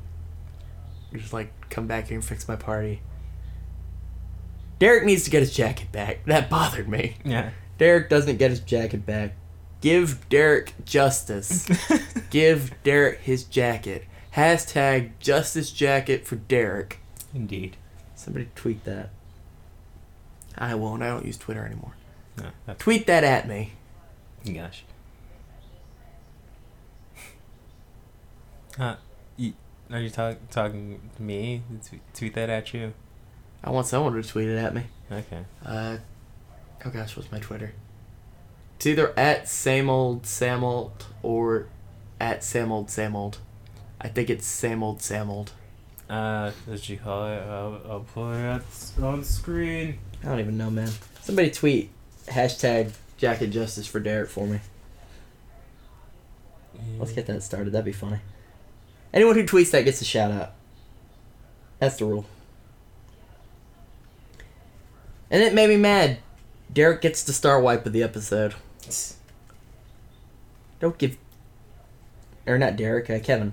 Don't give Kevin the star wipe. He's a jerk. He don't deserve the end star zoom thingy. Indeed. So, Jonathan, anything else for final thoughts? Uh, no. I just, I just like that that line from Steven. All right, my final thoughts. And again, this was at 3 a.m. Mhm. This whole episode sucked except for the Connie and Steven conversation that made me far too emotional. This episode has tapped into feelings that I haven't felt in years of rejection and confusion, and dang, that was good writing. 5 out of 5. You got There's no punctuation in that, wonderful. and it's all in caps. I was getting tired, guys. Yeah. Uh, I liked it a lot. I like like the framing of some some of the things in this episode. I think it was like you gotta be cool kid, but not actually cool. Be a, be a jerk. The the show that that you're insensitive being, being and ladies will love you, but not actually type of episode. But Terrible lesson. Yes, but uh, what do you call it? I like the the conclusion of it, and I I feel like it it makes it. Hmm, agreed. Uh, my final thought this episode served well as an example of not letting other people shape you or tell you that you have to be okay. Yeah. And I feel like that's something like an undertone we've been working with a lot with the uh, Steven Bomb. Lapis was able to tell Peridot, "I'm not okay. I can't just be okay because you want me to be okay." Hmm. Steven, even though his friends were trying to help him at the cabin, or at the ranch rather, he still wasn't okay, and he had to deal with his problem, Hmm. and he wasn't gonna just tell them, like, "Hey, this is my problem outright," because he was invested in the problem. And embarreled. Barreled. Uh, when Peridot tried to garden because that's what Amethyst and Steven said she should, it didn't make her feel better. It was just something to do. And you know, it just kind of goes to show that you really can't define your emotional state by the needs of others. Yeah. Because otherwise you become a hollow version of yourself. Your emotions are valid, your emotions matter, and never let someone tell you how you have to feel Exactly. because that person does not have your best interest at heart. Yeah. Yeah. I'm getting sentimental, y'all.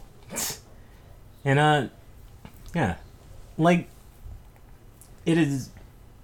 I thought it was very, very uh, good that the conclusion of the episode is just like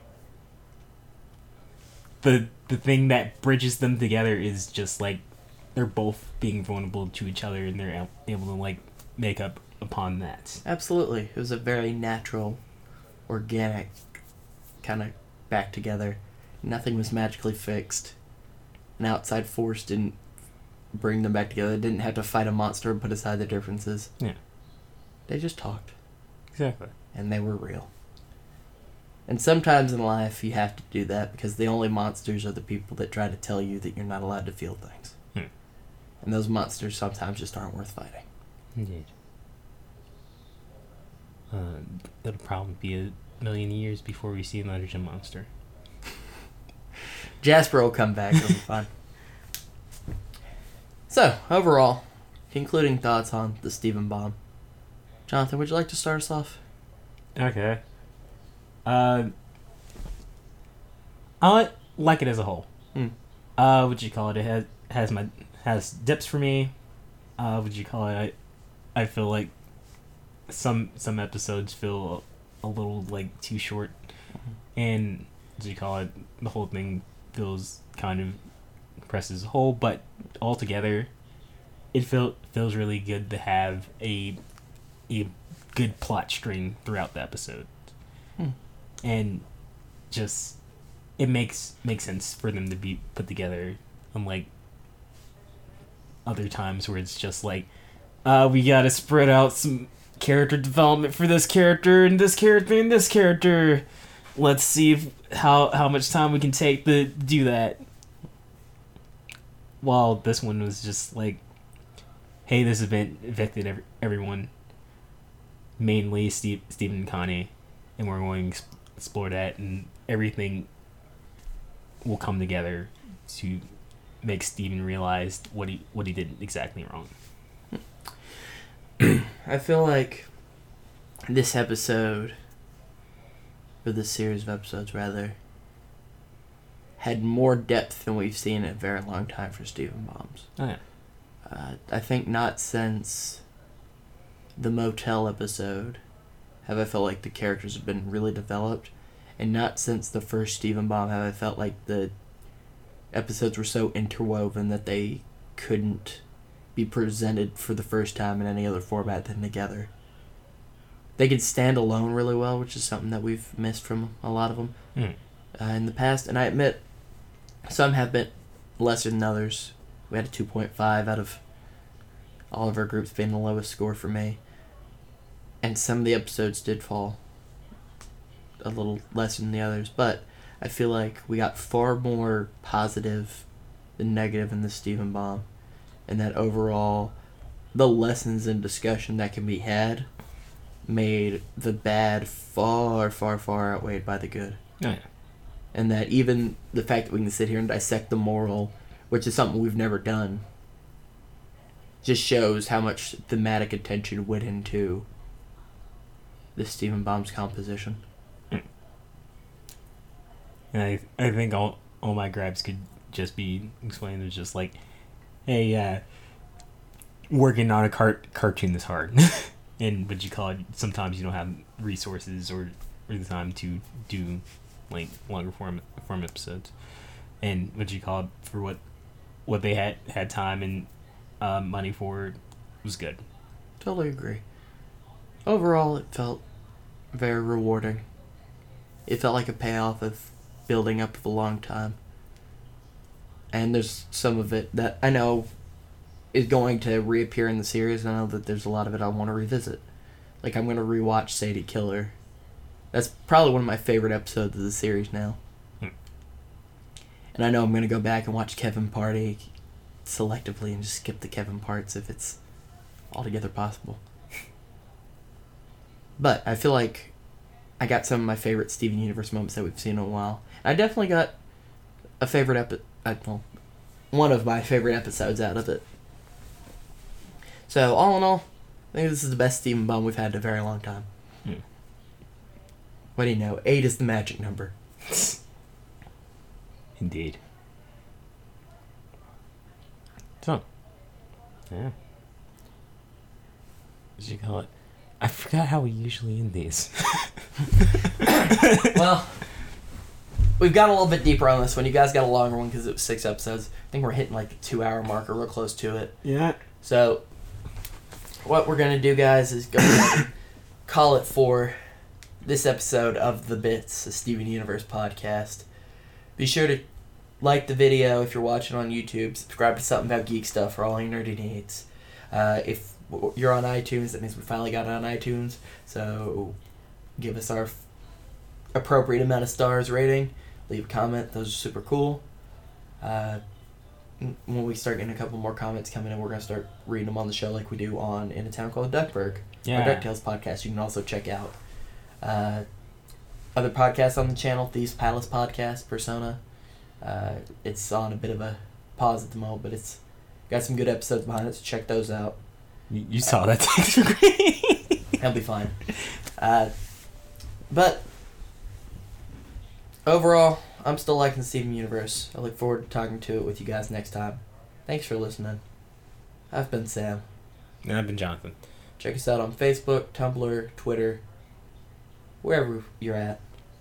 And from Homeworld to Beach City and all the cosmos in between, this has been The Bits, the Steven Universe podcast. Thanks for watching. Hashtag Jacket Justice for Derek.